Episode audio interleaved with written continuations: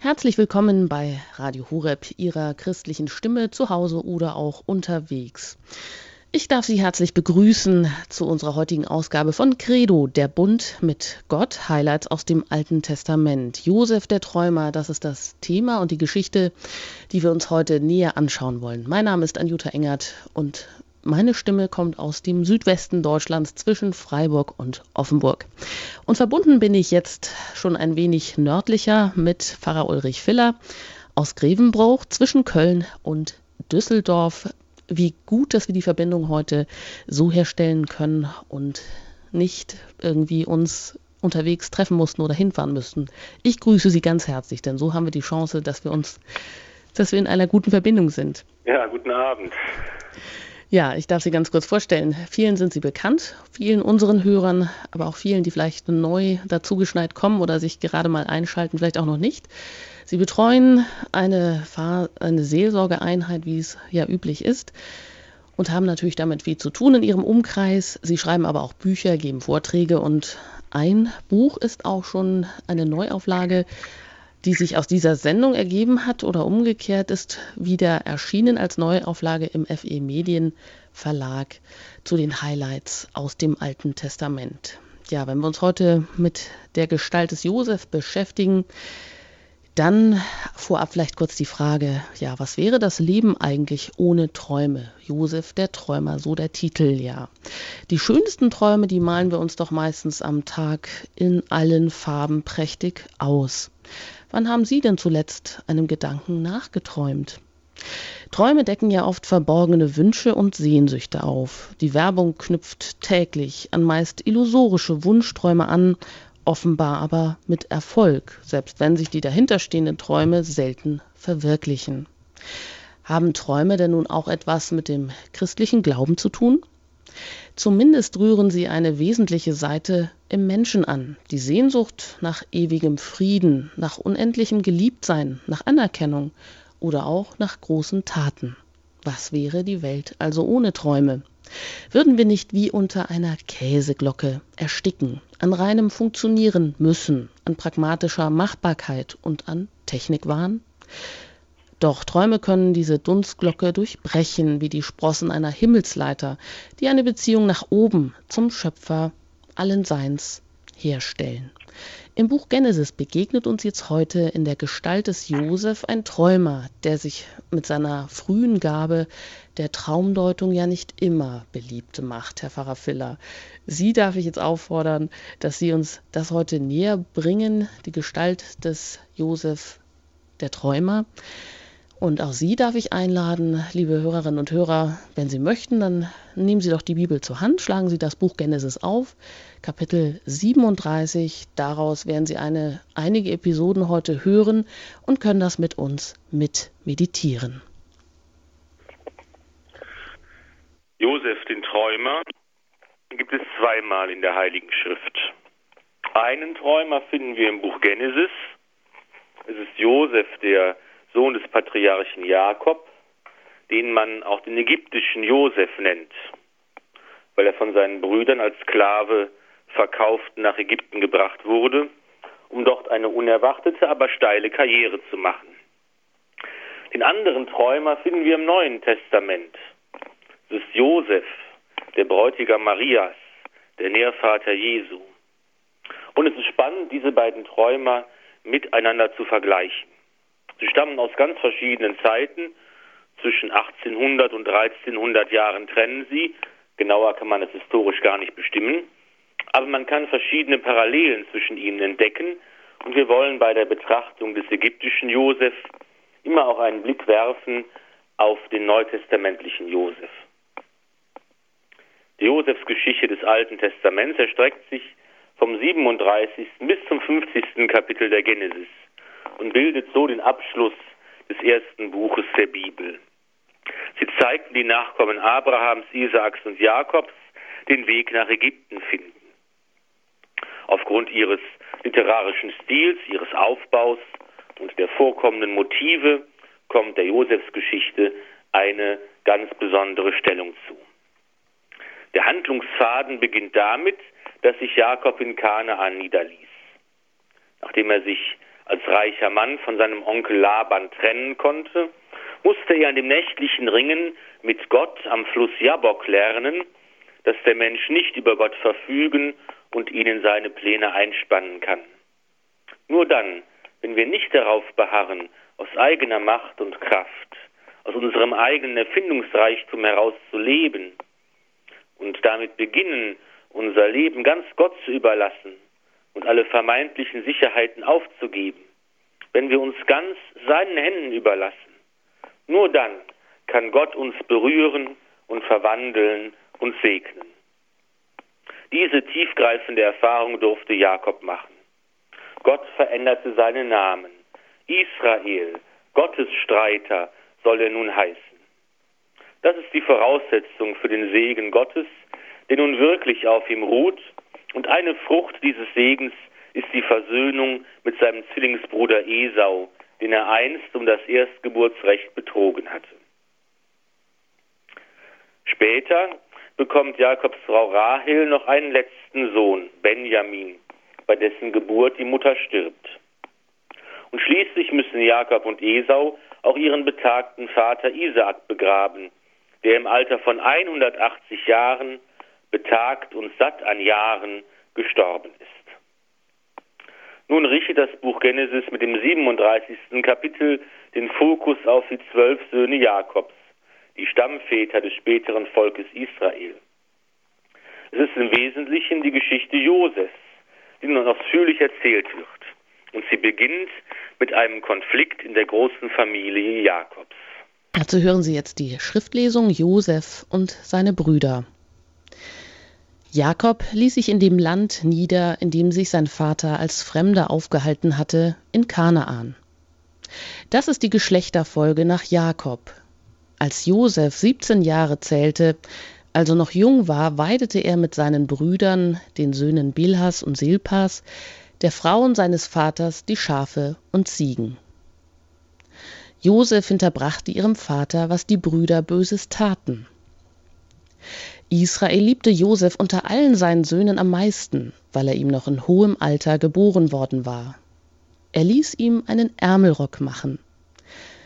Als seine Brüder sahen, dass ihr Vater ihn mehr liebte als alle seine Brüder, hassten sie ihn und konnten mit ihm kein gutes Wort mehr reden. Einst hatte Josef einen Traum. Als er ihn seinen Brüdern erzählte, hassten sie ihn noch mehr.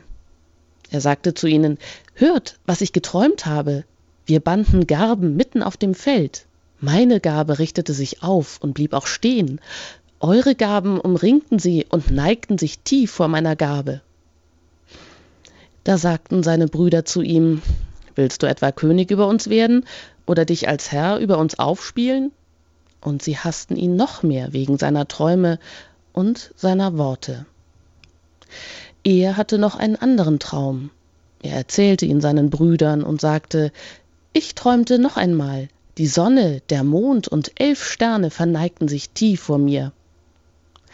Als er davon seinem Vater und seinen Brüdern erzählte, schalt ihn sein Vater und sagte zu ihm, was soll das, was du da geträumt hast? Sollen wir vielleicht, ich, deine Mutter und deine Brüder, kommen und uns vor dir zur Erde niederwerfen?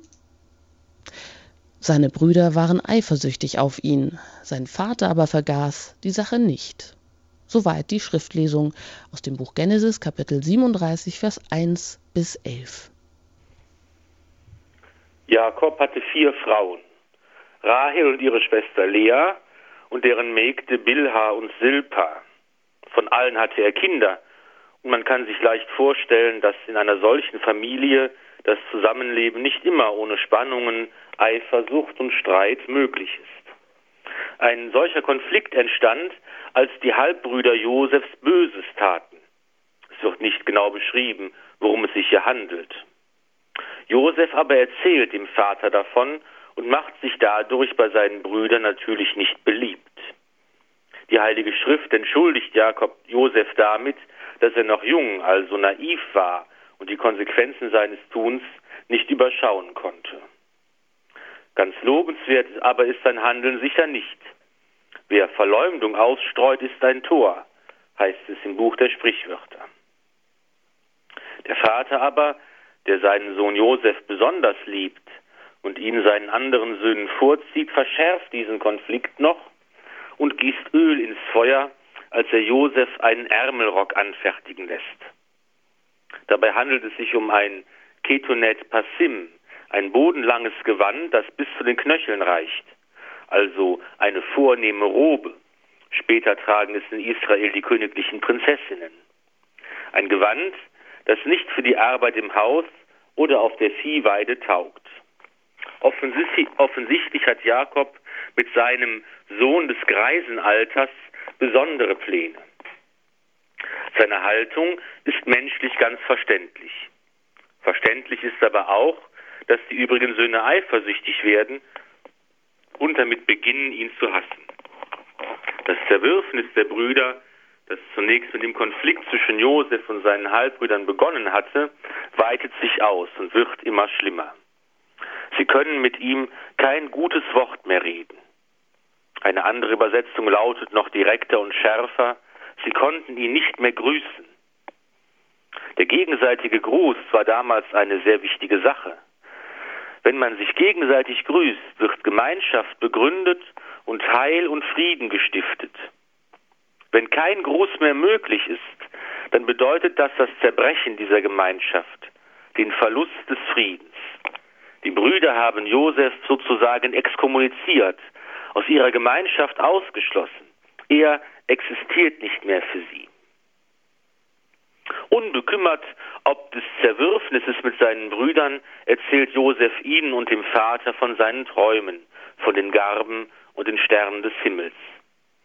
In der Josefsgeschichte tauchen die Träume immer paarweise auf, und im Altertum hatten sie eine große Bedeutung. Träume stammen von Gott.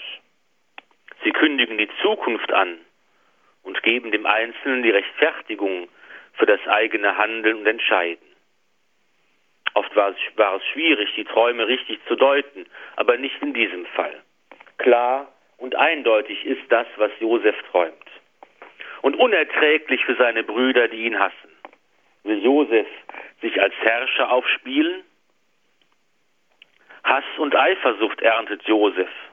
Und auch der Vater versteht nicht, was diese Träume bedeuten sollen. Was soll das, dass du da geträumt hast? Anders als die Brüder sieht Jakob aber in diesen Träumen eine Zukunftsvision, die ihm lächerlich und fremd vorkommt. Immerhin, er vergaß die Sache nicht. Man denkt an Maria, von das Evangelium ja auch immer wieder sagt, sie bewahrte alles, was geschehen war in ihrem Herzen und dachte darüber nach. Für die Heilige Schrift werden in ihrer Reaktion auf die Träume des Josef alle Brüder schuldig. Nicht nur deshalb, weil sie ihm unterstellen, er wolle sich zum Herrscher über, sie, über die Familie aufschwingen, sondern vor allem auch deshalb, weil sie mit den Träumen ja auch den Willen Gottes ablehnten, den sie durchaus erkennen konnten, und weil sie eifersüchtig auf Josef sind. Wie sein Vater Jakob, der ja auch von seiner Mutter Rebekka bevorzugt wurde, muss Josef seine privilegierte Stellung büßen. Wie einst der Vater wird er von seiner Familie getrennt werden und muss in der Fremde leben. In gewisser Weise wiederholt sich hier die Geschichte und wiederum wird deutlich, der Mensch denkt und Gott lenkt. Der Mensch macht seine Pläne.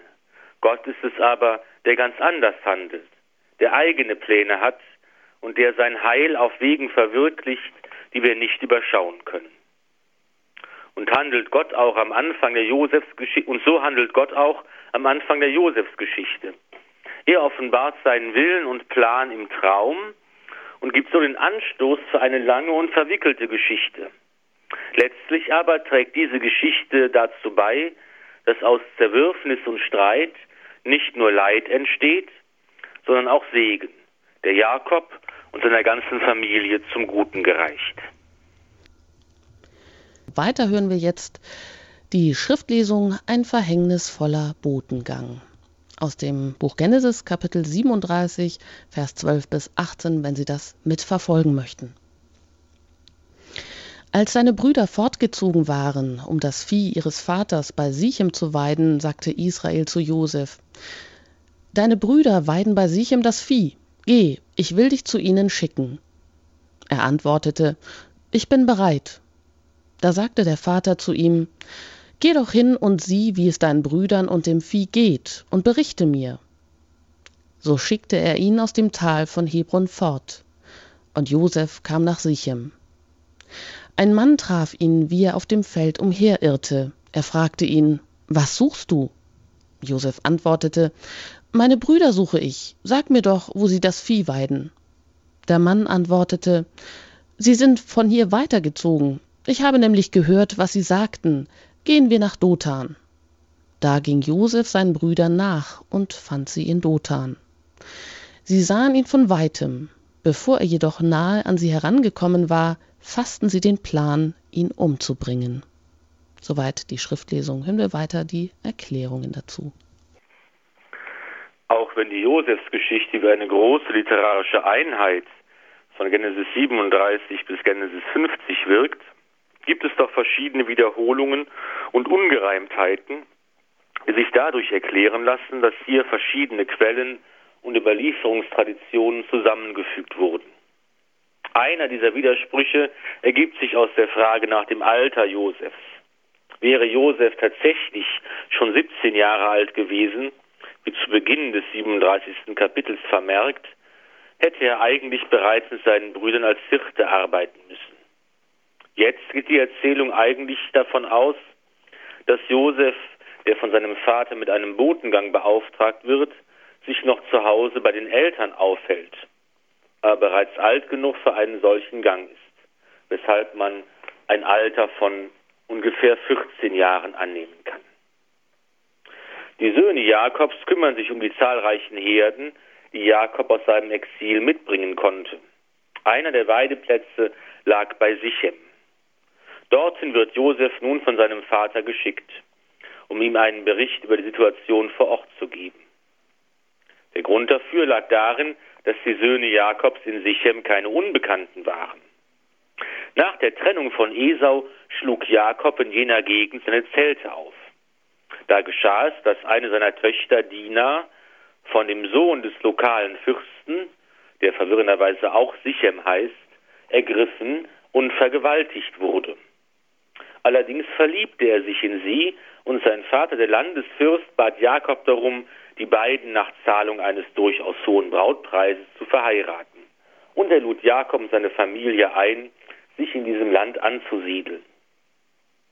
Die rachsüchtigen Söhne Jakobs aber stellten zur Bedingung, dass die Bewohner des Landes zuvor beschnitten werden mussten. Diese ließen sich auf diese Bedingung ein. Sichem war wirklich sehr verliebt. Und als sie nach der Behandlung an Wundfieber litten, überfielen die Söhne Jakobs die Stadt, erschlugen alle Männer, versklavten Frauen und Kinder und raubten das Übrige. Jakob fürchtete die Rache der übrigen Bewohner des Landes und zog daraufhin weg. Genesis 34 erzählt von diesem Zwischenfall. Es ist verständlich, dass er sich nun darum sorgt, wie die Lage seiner Söhne ist, die in jener Gegend das Vieh weiden. Allerdings trifft Josef seine Brüder und die Herden nicht an. Nachdem die Weidegründe erschöpft waren, sind sie zur nächsten Weide gezogen, die etwa einen Tagesmarsch entfernt lag. Das biblische Dothan, das auch an anderen Stellen der Heiligen Schrift erwähnt wird, heißt heute Tel Dothan. Es liegt zwölf Kilometer nördlich von Sichem und wurde 1953 von Archäologen ausgegraben. Wie es bei Hirten noch heute üblich ist, haben die Brüder Nachricht über ihren weiteren Weg hinterlassen, sodass suchende Angehörige wissen, wohin sie sich wenden müssen. Mit dem Botengang gefällt Jakob seinen Sohn in zweifacher Weise. Einmal dadurch, dass der etwas naive und ahnungslose Josef in eine potenziell konfliktträchtige Gegend geschickt wird, in der er, sollte es tatsächlich Ärger mit den Bewohnern des Landes geben, leicht nur die Räder kommen kann. Zum anderen dadurch, dass ihm der Unfriede zwischen Josef und seinen Brüdern, die ihn nicht mehr grüßen wollen, kaum entgangen sein konnte. Unbedacht wie Jakob handelt auch Josef, der nicht umkehrte, nachdem er seine Brüder nicht in Sichem angetroffen hat. Hatte sich nicht der Grund seines Botengangs damit erledigt? Offensichtlich fürchtete er sich nicht vor der Begegnung mit seinen Brüdern. Warum traf er einen Mann, der ihm Nachricht vom Weg geben konnte, den seine Brüder genommen haben? Was für den heutigen Leser wie eine zufällige Verkettung unglücklicher Umstände erscheint, ist in Wahrheit der Fügung Gottes geschuldet, die alle Wege unseres Lebens lenkt. In Dothan sehen die Brüder Josef bereits von weitem. Diese Wendung finden wir häufig in der Heiligen Schrift. Man sieht einen Besucher bereits von weitem und hat Gelegenheit, sich vorzubereiten und Pläne zu schmieden. Auch im Gleiches vom herzigen Vater und dem verlorenen Sohn wird die Rückkehr des Sohnes so geschildert. Der Vater sah ihn schon von weitem kommen und er hatte Mitleid mit ihm. Er lief dem Sohn entgegen, fiel ihm um den Hals und küsste ihn. Die Brüder Josefs, die ihn schon von weitem kommen sehen, reagieren ganz anders. Vielleicht fürchten sie, er wäre geschickt worden, sie zu kontrollieren. Hat er nicht schon vorher den Spitzel für den Vater gegeben? Jedenfalls bricht sich ihr Hass jetzt Bahn. Sie haben eingeschaltet bei Radio Horeb. Josef, der Träumer aus dem Buch Genesis, tritt uns heute gegenüber. Pfarrer Ulrich Filler erklärt uns diese Josef-Geschichte, diese bedeutende Geschichte. Aber wer ist das eigentlich, dieser Josef, und welche Parallelen gibt es auch zum Josef, dem Bräutigam Mariens? Hören wir weiter die Schriftlesung verraten und verkauft. Sie sagten zueinander, dort kommt ja dieser Träumer. Jetzt aber auf, erschlagen wir ihn und werfen wir ihn in eine der Zisternen. Sagen wir, ein wildes Tier habe ihn gefressen. Dann werden wir ja sehen, was aus seinen Träumen wird. Ruben hörte das und wollte ihn aus ihrer Hand retten. Er sagte, Begehen wir doch keinen Mord. Und Ruben sagte zu ihnen, Vergießt kein Blut, werft ihn in die Zisterne da in der Steppe, aber legt nicht Hand an ihn. Er wollte ihn nämlich aus ihrer Hand retten und zu seinem Vater zurückbringen. Als Josef bei seinen Brüdern angekommen war, zogen sie ihm sein Gewand aus, den Ärmelrock, den er anhatte, packten ihn und warfen ihn in die Zisterne. Die Zisterne war leer, es war kein Wasser darin. Als sie dann beim Essen saßen und aufblickten, sahen sie, dass gerade eine Karawane von Ismaelitern aus Gilead kam. Ihre Kamele waren mit Tragakant, Mastix und Ladanum beladen. Sie waren unterwegs nach Ägypten. Da schlug Juda seinen Brüdern vor, was haben wir davon, wenn wir unseren Bruder erschlagen und sein Blut zudecken? Kommt, verkaufen wir ihn an, den, an die Ismaeliter. Kommt, verkaufen wir ihn den Ismaelitern. Wir wollen aber nicht Hand an ihn legen, denn er ist doch unser Bruder und unser Verwandter. Seine Brüder waren einverstanden. Midianitische Kaufleute kamen vorbei. Da zogen sie Josef aus der Zisterne heraus und verkauften ihn für zwanzig Silberstücke an die Ismaeliter. Diese brachten Josef nach Ägypten. Als Ruben zur Zisterne zurückkam, war Josef nicht mehr dort. Er zerriss seine Kleider, wandte sich an seine Brüder und sagte der Kleine ist ja nicht mehr da. Und ich? Was soll ich jetzt anfangen? Da nahmen sie Josefs Gewand, schlachteten einen Ziegenbock und tauchten das Gewand in das Blut. Dann schickten sie den Ärmelrock zu ihrem Vater und ließen ihm sagen, das haben wir gefunden, sieh doch, ob das der Rock deines Sohnes ist oder nicht. Als er ihn angesehen hatte, sagte er, der Rock meines Sohnes. Ein wildes Tier hat ihn gefressen. Zerrissen, zerrissen ist Josef. Jakob zerriss seine Kleider, legte Trauerkleider an und trauerte um seinen Sohn viele Tage. Alle seine Söhne und Töchter machten sich auf, um ihn zu trösten. Er aber ließ sich nicht trösten und sagte, ich will dauernd zu meinem Sohn in die Unterwelt hinabsteigen. So beweinte ihn sein Vater. Die Midianiter aber verkauften Josef nach Ägypten an Potiphar, einen Hofbeamten des Pharao, den Obersten der Leibwache. Soweit die Lesung aus dem Buch Genesis Kapitel 37, Vers 13 bis 36. Und jetzt weiter Pfarrer Ulrich Filler.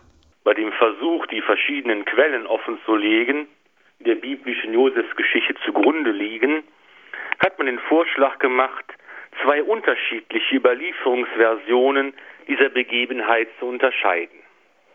Nach der ersten Version hat Ruben, der sich als Erstgeborener vor allem dem Vater gegenüber besonders verantwortlich wusste, seine Brüder von dem Mordplan abgebracht. Josef sollte aber durchaus einen Denkzettel erhalten, und zu diesem Zweck warf man ihn in die trockene Zisterne. Extra wird betont, dass man ihn später wieder herausholen und dem Vater zurückbringen wollte, denn sonst wäre ihm das schreckliche Schicksal des langsamen Verdurstens beschieden gewesen. Eine midianitische Handelskarawane fand Josef, befreite ihn aus seiner misslichen Lage und nahm ihn mit, um ihn als Sklaven zu verkaufen. Später will Ruben nach ihm sehen und muss erschreckt und verzweifelt feststellen, dass Josef fort ist. Schließlich willigt er in den Plan ein, den prächtigen Ärmelrock zu zerreißen und in Ziegenblut zu tauchen, um den Vater täuschen zu können. In der Situation Rubens wird eine gewisse Tragik deutlich. Er will eigentlich etwas Gutes tun, nämlich den Bruder retten und ihm den Vater zurückgeben, wird aber gegen seinen Willen in die Schuld seiner Brüder und ihre Lüge verstrickt. Er kann dem Vater nicht die Wahrheit sagen, ohne seine Brüder zu verraten.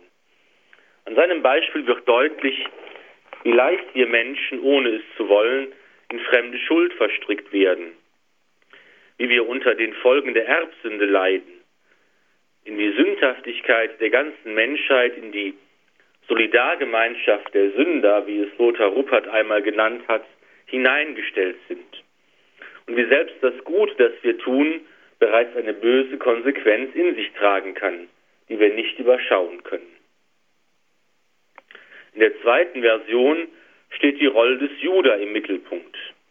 Er ist es, der seinen Brüdern vorschlägt, von dem geplanten Mord abzulassen. Er ist doch unser Bruder und unser Verwandter. Wörtlich heißt das, er ist doch unser Bruder und unser Fleisch. Neben die Scheu, unschuldiges Menschenblut zu vergießen, das zum Himmel schreit und für den Schuldigen die Strafe Gottes nach sich zieht, eine Erfahrung, die bereits Kain machen musste, als er seinen Bruder Abel umbrachte, und die besondere Heiligkeit des Blutes, das im alten Israel als Sitz des Lebens galt, tritt nun die besondere Bedeutung der familiären Blutsbande, die die Söhne Jakobs vor dem Mord zurückstrecken lässt.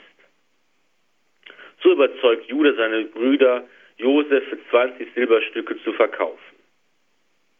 Im Vergleich mit Ruben fällt Judas Charakterschilderung deutlich negativer aus. Zwar schreckt er vor dem Mord zurück, aber er ist ganz bereit, Josef einem ungewissen Schicksal zu überlassen und daraus auch Kapital zu schlagen. Erst im Laufe der weiteren Geschichte wird er sich läutern und erkennen, dass er Unrecht getan hat, bis er schließlich am Ende der Josefsgeschichte selbst bereit ist, sich als Geisel in der Fremde für den jüngsten Bruder Benjamin zur Verfügung zu stellen. Andere Forscher gehen davon aus, dass die Ungereimtheiten dieser Textstelle, die manchmal nicht ganz klar zusammenpassen, durch unterschiedliche Quellen erklärt werden, sondern durch die lebendige Art der Darstellung, die zeigt, wie sich bei Ruben und Judah nach und nach doch das Gewissen regt, nachdem die erste Aufwallung des mörderischen Hasses überwunden ist. Freilich wird das Gute, das sich in den beiden regt, erst recht vor dem Hintergrund des Bösen sichtbar, das die übrigen Brüder zu tun bereit sind. In der Erzählung werden die Kaufleute mit zwei unterschiedlichen Namen bezeichnet. Ismaeliter und Midianiter. Das kann auf unterschiedliche Textquellen hindeuten, aber auch so erklärt werden, dass die Midianiter auch mit dem umfassenderen Begriff Ismaeliter bezeichnet werden, was so viel wie Händler oder Karawanenkaufleute bedeutet. In diesem Sinne wird der Begriff auch an anderen Stellen der Heiligen Schrift benutzt. Die Kaufleute handeln nur im Nebengeschäft mit Sklaven. Eigentlich verkaufen sie Tragakant, Mastix und Ladanum. Das sind wertvolle Harze, die zur Herstellung von Salben und Parfüm verwendet wurden und in Ägypten aber auch sonst im Altertum überall beliebt waren. Tragakant ist das Harz vom Tragantstrauch. Mastix wird das Harz der Pistazienbäume genannt. Ladanum heißt so viel wie wohlriechendes Harz und wird aus der Zistrose gewonnen. Der Weg der Kaufleute führt vom Ostjordanland über das mittelpalästinensische Bergland bis nach Ägypten und ist ein durch archäologische Funde und schriftliche Quellen gut bezeugter antiker Handelsweg. 20 Silberstücke sind der damalige Preis für einen jungen, gesunden Sklaven. Der heutige Leser wird an den Judaslohn von 30 Silberlingen erinnert, der Preis, für den der Apostel Judas Christus an seine Schergen verkauft hat. Überhaupt haben bereits die Kirchenväter die Josefsgeschichte als einen Prototyp der Leidensgeschichte Christi gelesen. Vor allem für Ambrosius nimmt Josef die Züge des unschuldig leidenden Christus an. Auch heute nimmt die Kirche in ihrer Liturgie und im Stundengebet diese Parallele immer wieder auf. Als Jakob die Nachricht vom Tod seines Lieblingssohnes erhält, natürlich erkennt er das prachtvolle Gewand, das er selbst seinem Sohn hat anfertigen lassen und muss annehmen, dass Josef von wilden Tieren zerrissen wurde, hält er die Totenklage für ihn in der damals üblichen Weise. Dazu gehören das Zerreißen der Kleider, das Anlegen von grober Leinwand auf der nackten Haut und laute Klagerufe. Während üblicherweise aber diese Trauerklage nach einigen Tagen beendet wird, ist Jakob untröstlich. Keines seiner Kinder vermag ihm den Schmerz über diesen Verlust zu nehmen. Jakob fällt in eine tiefe Depression. Er kann nicht zum Alltag zurückkehren und will lieber seinem Sohn in den Tod folgen. Die Unterwelt, Sheol, ist nicht mit der Hölle gleichzusetzen, sondern meint eine Totenwelt, in der die Verstorbenen auf eine schattenhafte Weise existieren. Für die Brüder Josefs wird die depressive Trauer des Vaters ein ständiger Vorwurf gewesen sein, der sie an die Schuld erinnert, die sie auf sich geladen haben. Das ungewisse Sklavenschicksal des verraten und verkauften Bruders aber wendet sich bald zum Besseren. Das deutet sich für den Leser schon in der Tatsache an, dass die Kaufleute Josef nicht an einen unbedeutenden oder sogar gefährlichen Ort bringen, sondern an einen hohen Beamten des ägyptischen Pharao verkaufen. Der ägyptische Name Potiphar bedeutet den der Gott Re geschenkt hat. Die Bezeichnung Hofbeamter heißt wörtlich Eunuch. Damit dürfte nicht gemeint sein, dass der Oberste der Leibwache des Pharao tatsächlich ein Eunuch war, die Tatsache, dass er verheiratet war, spricht dagegen, sondern kann als Hinweis auf das hohe Staatsamt verstanden werden, das er bekleidet. Denn die hohen Staatsämter wurden oft von Eunuchen besetzt.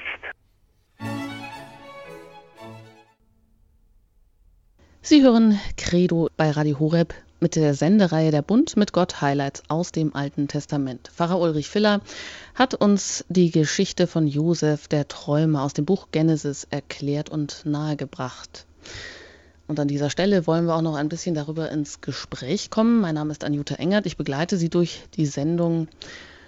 Und ich habe mich natürlich gefragt, nachdem wir schon einige Gestalten aus dem Alten Testament kennengelernt haben, angefangen mit der Erschaffung der Welt, über den Sündenfall Kain und Abel, über vor allem die Gestalt Abrahams, den Vater des Glaubens und Isaak, über Rebekka und Isaak, über Jakob und Esau, nun eben dann auch in dieser Geschlechterfolge weiter zu Jakob, zu, über Jakob zu Josef, dem Träumer.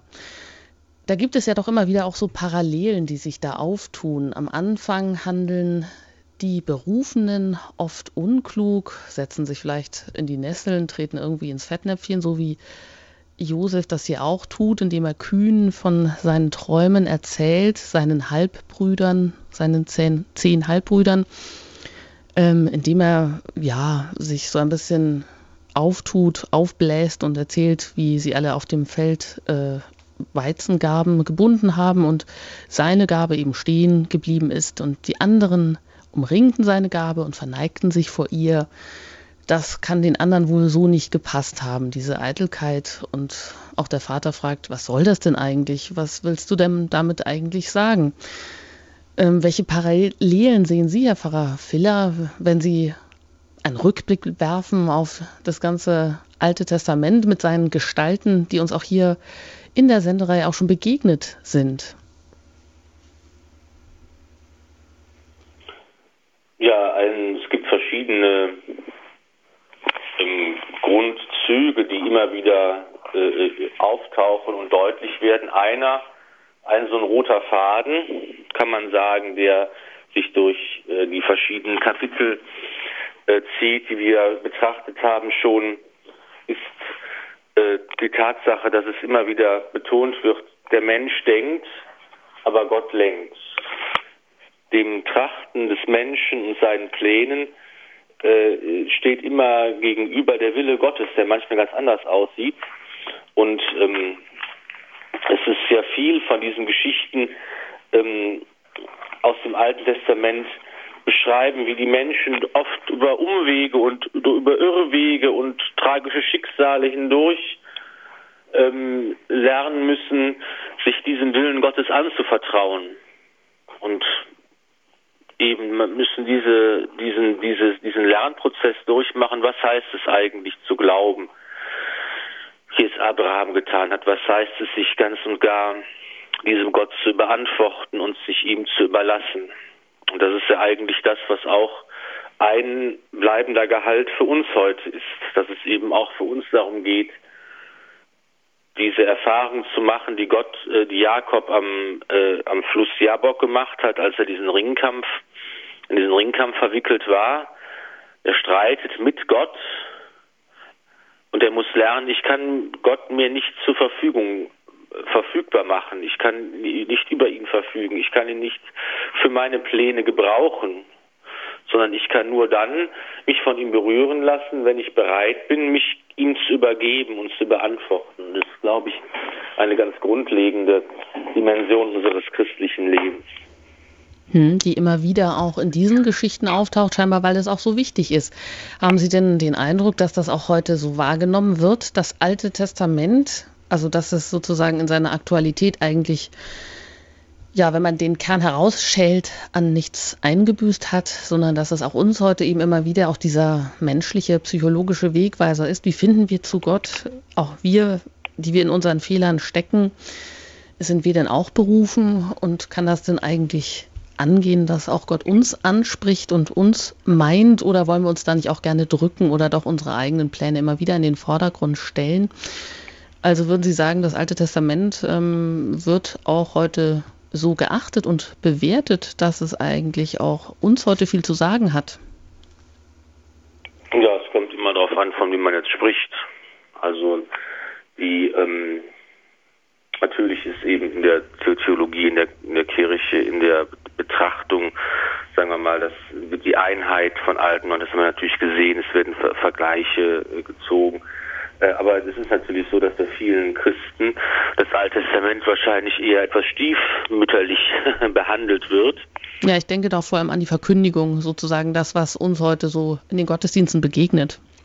Es ist ja eigentlich vorgesehen, dass in jedem Sonntagsgottesdienst eine Lesung aus dem Alten Testament und eine aus dem Neuen Testament vorgetragen wird, wobei eigentlich die aus dem Alten Testament immer so ausgewählt ist, dass sie einen Bezug zum Evangelium aufweist.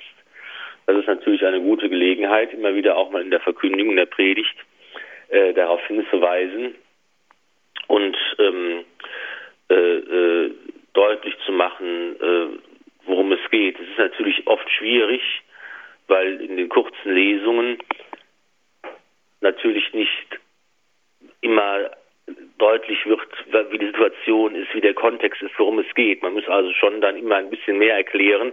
Das sprengt oft sicher auch den Rahmen einer, einer Predigt in der Heiligen Messe, die ja auch immer eher kürzer ausfallen soll im Interesse der Leute. Mhm. Ähm, die Geschichte Josefs ist ja auch äh, ja, einfach bahnbrechend, einfach auch eingegangen in die bildende Kunst, auch in die Literatur. Was hat die denn eigentlich so berühmt gemacht, dass es so ein Motiv geworden ist, was so oft auch dargestellt wurde? Ja, Thomas Mann hat ja eine, eine berühmte Tetralogie dazu geschrieben, und seine Brüder. Immer wieder haben sich äh, von dieser Geschichte Menschen anregen lassen, sie auch äh, weiter zu, zu verarbeiten, mit ihr zu, mit ihr zu arbeiten, sie zu, zu malen oder anders darzustellen. Sicher deshalb, weil es, man hat, ähm, man diskutiert, ob, ob man es als Novelle bezeichnen kann, also eine besondere literarische Form. Sicher ist, dass sie einfach sich unterscheidet von den übrigen ähm, Kapiteln des Buches Genesis durch ihre Geschlossenheit, dass sie also eine gut aufgebaute ähm, Erzählung ist, die zusammenhängt und eben, ich habe es schon angedeutet, es gibt halt natürlich in der Forschung darüber ganz verschiedene Positionen, ob man jetzt hier verschiedene Quellen ausmachen kann, aus denen ein Text zusammengefügt wurde, oder ob es ein Text aus einem Guss ist und man die ähm, Ungereimtheiten anders erklären will. Das ist jedenfalls aufgrund dieser dieser äh, Merkmale schon eine äh, besondere und eine auch ja besonders anrührende ähm, äh, Erzählung. Mhm. Ähm, und Herr Pfarrer Filler, Sie haben ja auch schon angesprochen, dass die Geschichte Josefs so nach christlicher Auffassung ja in der christlichen Tradition auch oft als so Typologie, als Vorbildcharakter äh, auf Jesus von Nazareth verstanden wurde. Das leuchtet vielleicht nicht so auf den ersten Blick unbedingt ein. Und wir haben ja nun auch erst den ersten Teil der Josefsgeschichte gehört. Aber da heißt es zum Beispiel, das Bild vom Brunnen, in dem Josef dann von seinen Brüdern geworfen wird, äh, soll das Bild der Taufe Jesu äh, nachstellen. Können Sie das noch ein bisschen erläutern? Ja, das haben vor allen Dingen auch die Kirchenväter, also die ersten Theologen der Kirche, ähm, geliebt, dass man eben äh, der, solche Parallelen findet oder äh, Dinge so deutet in der Heiligen Schrift, dass man eben sagen kann, hier geht es darum, der Unschuldige muss leiden, wie Josef, der von seinen Brüdern äh, ähm, verkauft wird in die, in die Sklaverei. Ähm, und es ist ja ebenso, dass uns das gar nicht so bewusst wird, dass diese Träume natürlich, äh, das müssten eigentlich auch die Brüder von Josef gesehen haben, dass sie eigentlich auch eine Botschaft Gottes sind. Das war ja damals schon das allgemeine Verständnis. Das heißt, dass eben auch seine Brüder sich hier gegen den Willen Gottes eigentlich auflehnen. Sie müssten also entweder sagen, ähm, der, spinnt, dann ist es aber auch gar nicht wichtig, was er spinnt.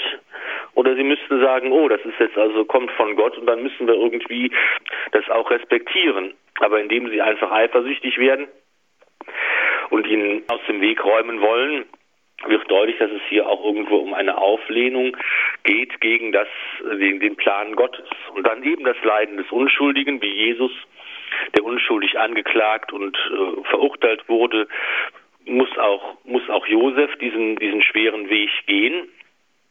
Man kann jetzt natürlich diese, ähm, diese Vergleiche immer noch weiter treiben. Man kann sagen, die Zisterne ist eben eigentlich ein Brunnen und ähm, das ist ein Bild für die Taufe, dass man eben durch das Wasser der Taufe gerettet wird und so wird eben Josef aus diesem Brunnen äh, gerettet. Ähm, und diese Vergleiche kann man immer noch immer noch weiterführen, dass eben dann äh, man auch vielleicht da ein Bild der Auferstehung sehen kann. Man äh, äh, kommt äh, aus dem aus dem Kerker wieder heraus und einem hohen Absturz folgt ein hoher Auf, Aufschwung, eine eine steile Karriere. Das ist also da gibt es ganz viele verschiedene Motive, die man da herausgreifen und äh, äh, so interpretieren kann. Hm. Und Sie haben auch gleich zu Beginn auch schon die Parallele hergestellt von dem ägyptischen Josef und dem Josef, dem Bräutigam Mariens, der im Neuen Testament auch als Träumer in Anführungsstrichen erscheint. Und damit vielleicht auch nochmal die Frage der Bedeutung auch der Träume in der Bibel, wie Sie eben gesagt haben, da hat sich der Wille Gottes kundgetan und auch bei Josef, dem Bräutigam Mariens, wird das ganz wichtig dann werden, was ihm im Traum begegnet. Welche Gemeinsamkeiten werden, werden denn hier zwischen diesen beiden Josefsgestalten deutlich, Pfarrer Filler? Die Parallele zwischen dem ägyptischen Josef und dem Neuen Testaments, beide sind Träumer. Und der ähm, Josef, der aus dem Neuen Testament, steht ja vor einem besonderen Problem. Ähm, er war mit Maria verlobt. Nach jüdischem Recht heißt das, dass sie praktisch schon verheiratet waren. Das war praktisch schon die Ehe. Und es war nicht mehr zu übersehen, dass Maria schwanger war, wie der Engel Gabriel angekündigt hatte. Und wie reagiert Josef jetzt? Das Matthäus-Evangelium erzählt im ersten Kapitel davon. Er beschließt, sich in aller Stille von ihr zu trennen. Und dann ändert er seine Haltung. Während er noch darüber nachdachte, erschien ihm ein Engel des Herrn im Traum und sagte, Josef, Sohn Davids, fürchte dich nicht, Maria als seine Frau zu dir zu nehmen, denn das Kind, das sie erwartet, ist vom Heiligen Geist. Sie wird einen Sohn gebären, ihm sollst du den Namen Jesus geben, denn er wird sein Volk von seinen Sünden erlösen. Dies alles ist geschehen, damit sich erfüllte, was der Herr durch den Propheten gesagt hat. Seht, die Jungfrau wird ein Kind empfangen, einen Sohn wird sie gebären, und man wird ihm den Namen Immanuel geben, das heißt übersetzt, Gott ist mit uns. Man könnte leicht auf die Idee kommen, hier von einem Zweifel Josefs an der Unschuld Marias auszugehen, der von dem Engel, dem im Traum erscheint, ausgeräumt wird. Aber ist diese naheliegende Interpretation vom biblischen Text her zu verantworten? Die Kirchenväter haben sich ausführlich mit der Frage, wie man den Zweifel des heiligen Josefs verstehen kann, beschäftigt. Ausgangspunkt der Überlegung ist die Charakterisierung Josefs, der als gerecht beschrieben wird. Ein Gerechter ist jemand, der das jüdische Gesetz verehrt, der es voll und ganz anerkennt und beachtet. Hätte Josef den Verdacht gehabt, dass ähm, seine Braut sich des Ehebruchs schuldig gemacht hätte, hätte er sie anzeigen müssen, um nicht selbst mitschuldig zu werden. Das aber hat er nicht getan, im Gegenteil. Josef, ihr Mann, der gerecht war und sie nicht bloßstellen wollte, beschloss sich in aller Stille von ihr zu trennen. Warum aber will er sich von ihr trennen, wenn er keinen Zweifel an ihrer Unschuld hat? Die Erklärung ist ganz einfach. Natürlich hat Josef von der wunderbaren Empfängnis gewusst, die der Engel Gabriel Maria verkündet hatte. Es wird zwar im Evangelium nicht eigens erwähnt, widerspricht aber auch nicht dem Text und ist einleuchtend. Die Verlobten, die schon so gut wie verheiratet waren, werden sich natürlich oft gesehen und miteinander gesprochen haben. Es gibt keinen Grund, warum Maria, dem Mann, der sie liebte, nicht von der erschütternden existenziellen Begegnung mit dem Engel berichtet haben sollte. Genau wie Maria war Josef fest davon überzeugt, dass die Ankunft des Messias bevorstand. Und er wusste auch um die Reinheit und Heiligkeit seiner Braut. Und nun wusste er auch um ihre Berufung und Erwählung, Mutter Gottes zu sein. Und so erklärt sich seine Reaktion. Josef wollte seine Braut freigeben für ihre hohe Berufung, jungfräuliche Mutter des Messias zu sein. Er wusste, dass er nicht der natürliche Vater des Kindes sein sollte und dachte daran, sich zurückzuziehen, auf seine Rechte zu verzichten und nahm auch in Kauf, dass er für die Öffentlichkeit als derjenige dastehen würde, der erst sein Kind zeugt und seine schwangere Frau dann verlässt. Aber es wäre ihm vermessen erschienen, angesichts des großen Wunders und der Auserwählung Mariens mit ihr, der Mutter seines Herrn, unter einem Dach zu wohnen. Doch der Engel in seinem Traum befreit ihn von seinen Zweifeln. Er soll dem Kind den Namen Jesus geben. Das ist das Vorrecht des Vaters. Und damit wird Josef zum äußeren offiziellen Vater, zum Nährvater und Beschützer des Messias und der heiligen Familie. Das ist seine Berufung und sie nimmt er an. Ja, soweit dann also die Parallelen der beiden Josefsgestalten. Frau Ulrich Filler, herzliches Dankeschön an Sie, dass Sie uns hier diesen ersten Teil nahegebracht haben über Josef den Träumer. Ja, vorab noch einige Hinweise, bevor uns Pfarrer Filler noch einen Segen spendet. Sie können sich gerne einen Mitschnitt dieser Sendung bestellen. Das können Sie beim CD-Dienst tun, wo Sie auch alle anderen 15 Folgen erwerben können unter der 08323 9675 120. Sie haben natürlich auch wie immer die Möglichkeit, wenn Sie über Internetzugang verfügen, auf unsere Homepage zu gehen unter www.hore.org im Podcast-Angebot diese Sendung oder auch einen der anderen Teile, wenn es Sie interessiert, noch einmal herunterzuladen und zeitunabhängig dann nachzuhören. Ja, und mit diesem Hinweis auch noch der Vermerk darauf, dass es diese Sendung auch als Buch gibt im FE Medienverlag von Pfarrer Ulrich Filler. Dort können Sie die ersten sechs Sendungen käuflich erwerben. Ich danke Ihnen recht herzlich fürs Zuhören und wünsche Ihnen noch eine gesegnete Nacht. Machen Sie es gut, Ihre Anjuta Engert. Und jetzt kommt noch der Segen. Allmächtiger Gott, du hast Jesus, unseren Heiland, und seine Mutter Maria der treuen Sorge des heiligen Josef anvertraut. Höre auf seine Fürsprache und hilf deiner Kirche, die Geheimnisse der Erlösung treu zu verwalten bis das Werk des Heiles vollendet ist durch Christus unseren Herrn. So segne euch der allmächtige Gott, der Vater und der Sohn und der Heilige Geist. Amen. Gelobt sei Jesus Christus. In Ewigkeit. Amen.